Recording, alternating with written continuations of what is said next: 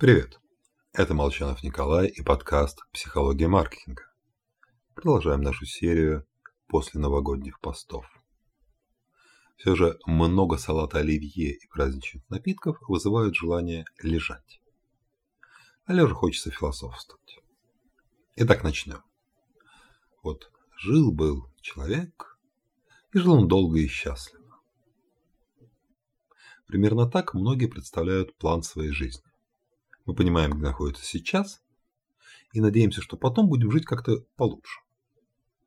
Подход прекрасно описан в одной серии Южного парка под видом теории кальсонных гномов. И, на мой взгляд, данную модель следует, следует в обязательном порядке включить во все учебники менеджмента. Что стартапы, что крупные компании создают бизнес-планы в точности согласно подходу кальсонных гномов. Первое. Сбор кальсон. Второе знаки вопроса. Третье – прибыль. Область между настоящим и будущим темна, непонятна и неопределенна.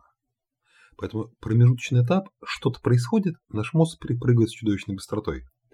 Намного приятнее и легче размышлять просто о собственном радужном будущем.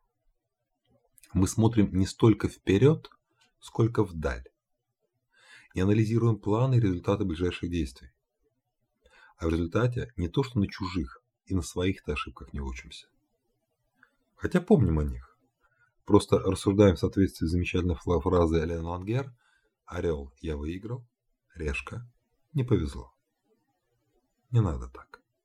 С вами был Николай Молчанов и подкаст «Психология маркетинга».